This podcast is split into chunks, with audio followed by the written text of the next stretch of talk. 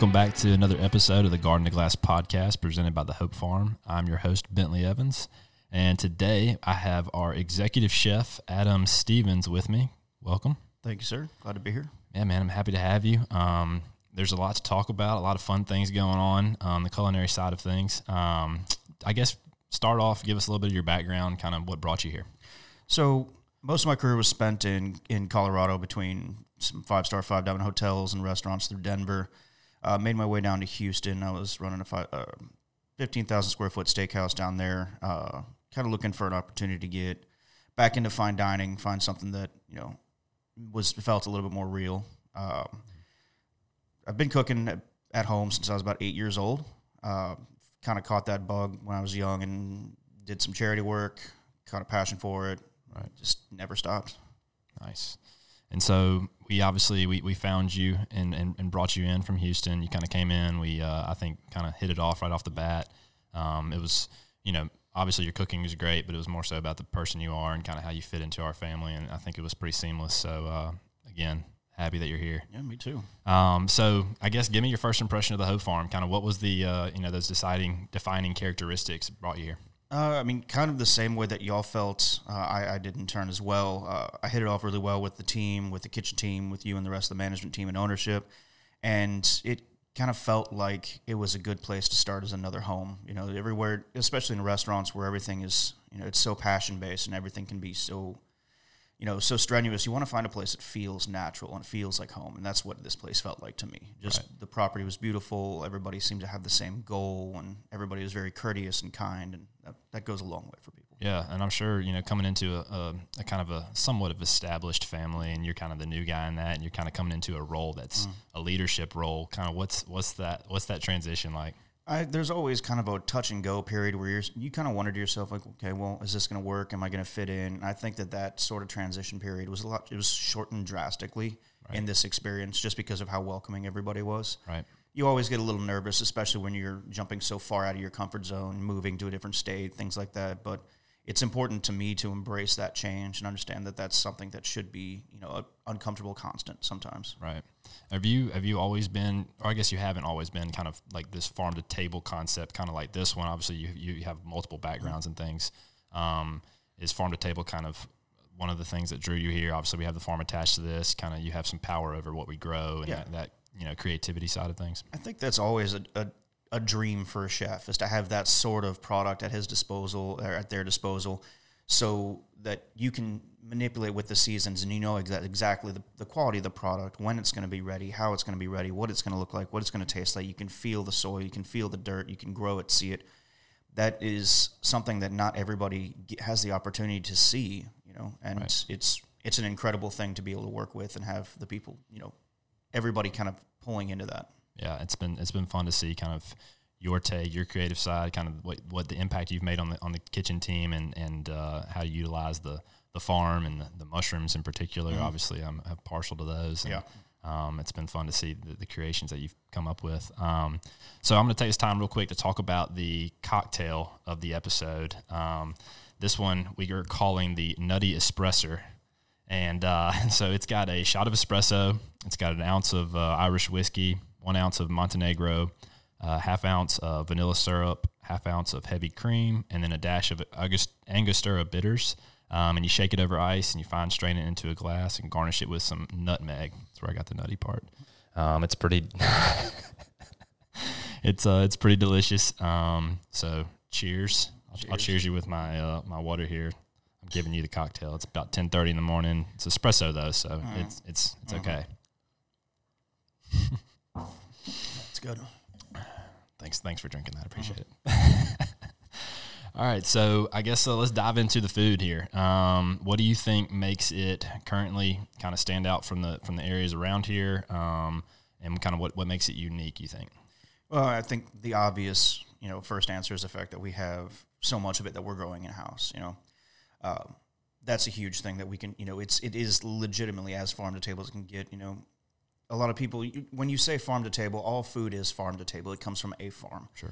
I think what separates this restaurant is how close that farm is. You know, from 50 feet to you know 50 miles. That's about the range as right. f- uh, far we pull most of the product. Mm-hmm.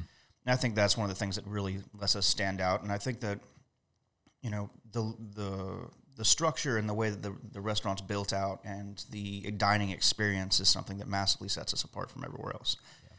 Aside from that, we have, you know, a very young team that I think is curious and passionate. And I think that, you know, after a little bit of time, we're going to start to see a lot of growth from them. And it's going to reflect in having kind of a new blood themed menu. Right. And, and obviously, you know, we, we kind of call it back there. We refer to it as the culinary team. And mm-hmm. so, kind of leading some something like that that where you you give everybody you empower them to give them opportunities to kind of you know create their own dishes and and they kind of price everything out they go through the whole process mm-hmm. um, what are the i guess advantages and then i'm sure it comes with some disadvantages at times what, what are kind of some of those so the advantage when you're allowing that kind of creative flow through a kitchen is that you do sometimes you get these gems that you wouldn't really expect from a younger staff or a newer staff that's not as tenured or experienced right uh, which is it's refreshing. It's something that you kind of expound on and teach them. And you have that growing and learning mo- moment with them where it might not be a completely cohesive idea yet, but you get the bones to something that could eventually turn to something really great. Right. Uh, alternatively, with the challenges, sometimes they come up with weird things. right. So you have to be, you have to find a way to take that and and teach uh, and show them how to make something cohesive out of something because you don't want to shut down ideas. It, it Sure. It doesn't create a really healthy culture creatively. So you want to be, be able to foster their ideas into something that makes sense and something that the guest will enjoy. I like that. I think uh, obviously, you know, we, we try not to, you know, uh, put ourselves in any any cuisine in particular, and I think obviously that's probably something that's beneficial when you have multiple people from different cultural backgrounds that want to kind of put their little flair on on a dish, allowing them to do that. I think um, you know that's probably one of the things that that stands out from the others. But as far as I guess I'm answering my own question here. I guess that's the benefit of of allowing people to kind of be this yeah. this culinary team back there. When drawing from multiple cultures and, and different styles of food and cuisine has a lot of different advantage, a lot of different advantages. They for a long time people were kind of hung up on the whole fusion food idea. Well, the thing is, our whole country is based off of fusion, right? It's all a melting pot, and in in the end, it's all you know. We've we're a country built off of immigrants, so sure it's really it's all American food, right. you know, at this point in time. So we're not necessarily fusing different things. We're trying to keep things that you know that should feel authentic, authentic. But a lot of it's going to be technique based. You right. know, we'll employ a lot of Thai technique or French technique or Italian technique into profiles that are a little bit more terroir, that are a little bit more based in, in the Gulf area and the Eastern Shores area and what we grow here on the farm. Gotcha. I like it. So the creative process when you sit there and you know we have something on the table you're trying to come up with new menu items what's that what's that process look like? So i usually draw inspiration from very basic things colors shapes singular ingredients center of the plate ingredients things like that. So if it'll usually be like walk out through the garden kind of see what's coming in know what's going to be in season. And i'm still kind of learning the seasons in south alabama because they're a little different from here to colorado to texas. Right. But um, shapes, colors, singular ingredients, and then I'll find something and I'll usually latch onto that, mm-hmm. and that's what starts the process. So let's say it's let's say it's we got a great Gulf fish coming in. You know, let's say it's grouper, it's snapper, whatever it may be, and it's peak season and they're nice and they're big and they're mm-hmm. real pretty. We'll start with that, and then thinking about branching out. Okay, well, what do you have on the farm that we're going to be able to feature with this? If it's let's say it's the Hakurei turnips, let's say it's heirloom carrots, mm-hmm. anything like that. Okay, well, how do we manipulate these ingredients or do the least amount of manipulation to create something cohesive with this fish. Sure. And that's kind of the process it starts. And, you know, again, you're just kind of looking through, you know, you create a database in your head, a, a mental palette, as it were, and you go through that and figure out what direction you want to go. And then after that, put it together and then you start tasting people on it. So I like to get everybody from the line cooks, the prep cooks, the dishwashers in the kitchen to kind of taste through everything and get a broad opinion. And after we've come to a conclusion that, hey, this, you know, I think this is a good dish, and then we'll start tasting with other people and take it to the front of house and go right. from there. And it's important to get everybody's opinion because everybody's palate is different. Right. You know, we're not cooking for ourselves; we're cooking for guests, and that's what we have to remember. Right. So that's how you reach that. Like, this is it. This is the final dish moment. Mm-hmm. It's like yeah. everybody kind of gives their take on it. What if so? Someone gives you some negative feedback. Other people give you positive feedback. You kind of weed through it. Like, you know, yeah. what's that? Like, it's you know there's an ebb and flow to it. You know, some people may not like it, some people may like it. Usually, people are pretty honest with you, and let's say I don't like this because I'm not a fan of fish or I'm not a fan of carrots. Sure. Okay, well, you know, I respect that, but you know, it's you know, then we're going to kind of defer to everybody else's opinion who is partial to things like grouper or carrots or turnips, whatever it may be. Right. And as long as deep down we know that we are executing this dish to the best of our ability and showcasing the ingredients to the best of our ability, knowing that it's going to be something that's going to be received well by the guests, then we move forward. Right. And at the end of the day, you look at the product mix and it kind of yeah, tells tells exactly. the story. Yeah. um, so obviously when you're when you're creating these things, you have uh, you know an experience that you want the guest to perceive mm-hmm. of this dish. Um, you know, how is that one of the toughest parts about creating a dish? Or is it is delivering on that experience that you have in your head that they're going to have, or you know? So it takes a long time in this industry to get to a point where you properly understand the mechanics of food.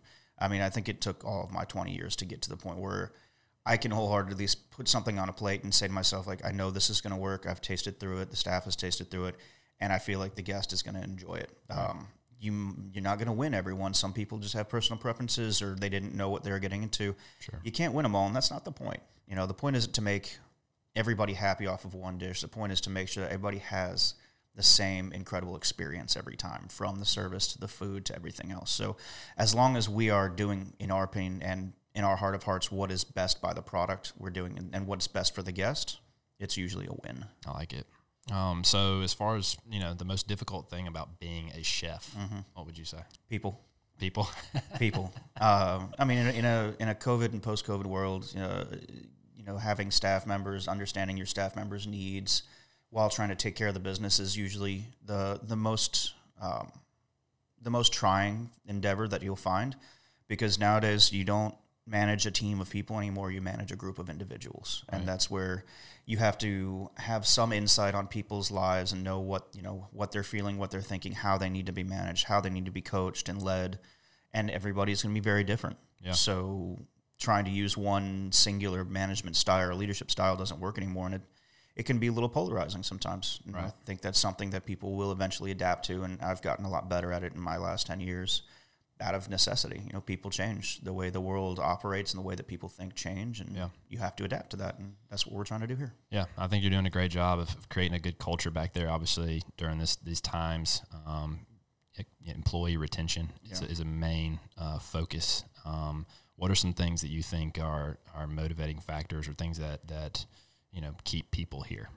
I I've always based, based this off of a single theory of you need money, respect, and education.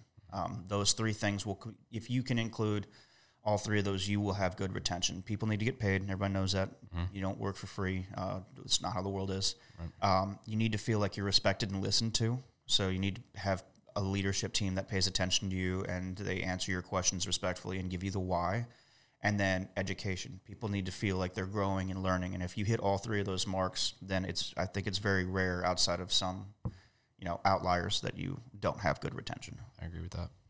So I want to uh, jump into obviously we touched on it in the past podcast before um, the build out of the barn.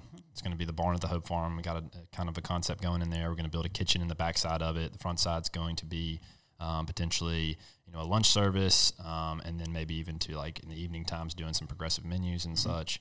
Um, kind of you know what, what, are you most excited about with that? Uh, I mean, I feel like this would be almost any chef's answers. I'm excited about the progressive dinners. Yeah. You know, um, all, it's always a most people always have a dream to have something where you can do tasting menus and really showcase local ingredients and showcase your abilities and your team's abilities and grow because those sort of those sort of events it's a constant growth process because you're constantly pushing the envelope to not replicate to make sure that you're kind of you know pushing the envelope a little challenging people uh, not just your staff but the guests who kind of experience something different that they otherwise might not have seen or, or heard of or done like with the valentine's day menu that we're working on sure. you know there's a lot of people that have seen it after we posted it on social and they've never seen anything like that in this area. Right. Um, to have something here that that is the norm is we're always challenging and pushing and doing something new is super exciting because you don't get that in a lot of large cities. You don't get that in you know a large you know where it's approachable when people can come, they feel comfortable doing it. Sure, but it still pushes it in a different direction. So that for me is very exciting. Yeah, I'm most excited about that too. I mean, yeah. more so, I, I want to be on the on the receiving end of that. you know, come in there for a dinner and, and get the whole experience. I'm excited about that. All right, so so let me know kind of what is the driving factor behind you wanting to become a chef. Well, when I was young, to be honest, and my mother will take full credit for this, she was not a good cook. she we there's a lot of microwave down there. Not to any fault, she was a busy woman. Uh, Right. Just wasn't a whole lot of cooking at home. So when I was about eight years old, I pulled down her old red and white Betty Crocker cookbook, and she, you know, she indulged me, and I just started cooking like whole holiday hams for a family of three. Right. Things I had no business doing, but you know, she she didn't have to cook it, so she was fine with it. Sure. Uh, I kind of started there when I was very young, and my first job when I was about 14, uh, 14 15 years old was washing dishes uh, with a buddy of mine at a place called Missions Training International. It was a, a missionary training center in, in Palmer Lake, Colorado. And I'd wash dishes, and then it was kind of cafeteria style, so I started prepping, cutting cheese, things like that. Yeah. Uh, and that was, you know, that lasted for a year or so. And then I kind of went and did the family business for a little while and kind of got caught doing some charity work that involved cooking. And I had always liked cooking at home and just kind of kept going. And uh, my friend Tanya uh, was talking to me one day and she's working at a restaurant called Nosh. And it was a new uh, kind of fine dining, hip fine dining concept at one of the fine art centers. So I started there and I worked from salads and kind of caught my way onto saute. And then I ended up running the line there for a little bit and then kind of made my way through a few other restaurants until I landed a place called the Briarhurst. Uh, and I- that was the first real long term job that I had. I started as a banquet cook and I was there for six years and I ended up being uh, the executive sous chef and taking over for a little while before I went on to five star, five diamond hotels. Um, the Briarhurst was my first kitchen home. I was there for a long time, and it was a very young crew. And when, honestly, we had no business running that restaurant. Um, I think I was 21 or 22, and my boss was like 26 at the time. Yeah. Running a property that did four weddings a day, and full a la carte service. And we, our whole staff was young, young Yeah. Yeah. but you know we we worked really hard and you know worked really well together and had a really solid staff and made it happen and that was what really solidified it and that's when I knew like this is what I'm doing Yeah. forever. How would uh, you know, as far as you know, if you had to recommend to somebody kind of a, a path to take to to become a chef and to kind of get into that position, is that something you would you would recommend they start from the very bottom, or kind of what are your what's your thought? Absolutely. Um, I think culinary school is built for some people and uh, a lot of other people that have longevity in this industry. They find it uh, working their way up. Um, you know, um, most successful people I know. Some people went to culinary school, but most of the people that I personally know that are successful in this industry, they started as dishwashers. Yeah. That way, I mean, you experience, you have a better ability to empathize with your staff if you've worked every single station that they've worked in the past. You know, from dish to prep to banquets to burn in line for 12 hours a day, whatever it is. You know, you, you, you can say with all confidence that I, I'm telling you to do this this certain way because I've experienced it and this is why. Yeah. Uh, I think it's incredibly important to never skip any of those steps. Right. I've asked I've asked everybody this question. Do you do you prefer to kind of get your inspiration um, from books? Uh, Do you find like who, who who are some people in the industry that you've gotten inspired by? Uh, since I was well, when I was young, one of the first chefs that I when I started reading their cookbooks that was super inspirational was Thomas Keller. He always has been. Uh, I mean, he's he's the godfather of French cuisine in America. You know, um, so I've always had an incredible respect for the way that he leads his teams. His food has always been very classy, and his management style is always classy. Uh, and then more recently, uh, one of the people that is David Kinch from Manresa in Los Gatos, California. Uh, the way this man cooks is just insanely beautiful. Yeah. Uh, it's a lot of it's one of those things that I draw inspiration that I think you and I have briefly talked about. Yeah. That being the direction we go with the bar and with some of the menus is their concept is you know a little bit broader because they have an entire farm at their disposal, but it's very similar walking line here, and that there's such a beauty in his menus and the way that he does food that it's something that's consistently drawing inspiration from. And then lastly, one of my other favorite books I've been reading is Hartwood, which is a two-walled all open fire restaurant in Tulum, Mexico Nice. and mostly just because it's gorgeous book. Yeah. It's incredibly beautiful. They have all their fish driven in by taxi. Same with their ice, things like that. Just crazy what lengths they're going through to really express the the location that they're cooking in. Yeah. So you would just you recommend latching on to somebody that kind of gives you some inspiration, diving in. I think that everybody should create a little bit of their own inspiration. I think you know you you can adapt and learn from people's styles, and you know if you, of course you should always try and find a great chef to work for. You know, but you should also always try and make sure you develop your own identity. Nobody wants to you know eat Thomas Keller Jr.'s food as much as they do Thomas Keller. You know, Sure, yeah. have your own have your own identity and move in your own direction and find what drives you and what makes you what makes you passionate about food. I like that. I think that's a good approach. Um, all right, so what is your favorite herb Herb. to work with? It's a loaded question. There's so many herbs and so many different foods. Um, I love I love tarragon and I love chives. Okay. Uh, I I will overuse chives a lot because I like the sweet oniony flavor they have. And then uh, whenever I'm cooking French or if I'm doing uh, any type of poultry, I use tarragon a lot. I like that honest flavor, the licorice flavor. Uh, it's a lot more subtle when you're using things like nice French tarragon. Right. And then I do like honest hyssop. That's kind of a one that doesn't get used very often. But yeah. So what what is that? I don't even I don't even know if I know what that is. Uh, hyssop. It's a, it's it's a leafy green herb. Uh, looks a little bit like lemon balm, but it's got like a sweet um, licorice kind of profile. But it's not nearly as pungent or aggressive as Tarragon. Tarragon, yeah. Gotcha. And you said honest hyssop. Anise, like anise. Ah, ah, gotcha, gotcha, gotcha. Edit that out. All right, I got a little se- segment for you. It's called rapid fire. Okay. So I'm gonna hit you with some, and you uh, you pick which one. All right. So steak or fish, Fish, wine or whiskey, whiskey, fast cars or motorcycles, motorcycles, raw or cooked, raw. and your death row meal. That's hard. Is it something you cook? No, no, because I don't want to cook for them. I don't want to cook on death row. That doesn't enough. sound like any fun. Fair enough. Um, honestly, I I would like like eight ounces of seared foie gras with French toast. Sign me up. That's that's what I want. Sign me up. Like if I'm gonna go, I want to go with my heart stopping in the process. I hear you. I hear you. All right, man. Well, I appreciate you joining me today. It's been a pleasure. And uh, until next time. All right, sounds good.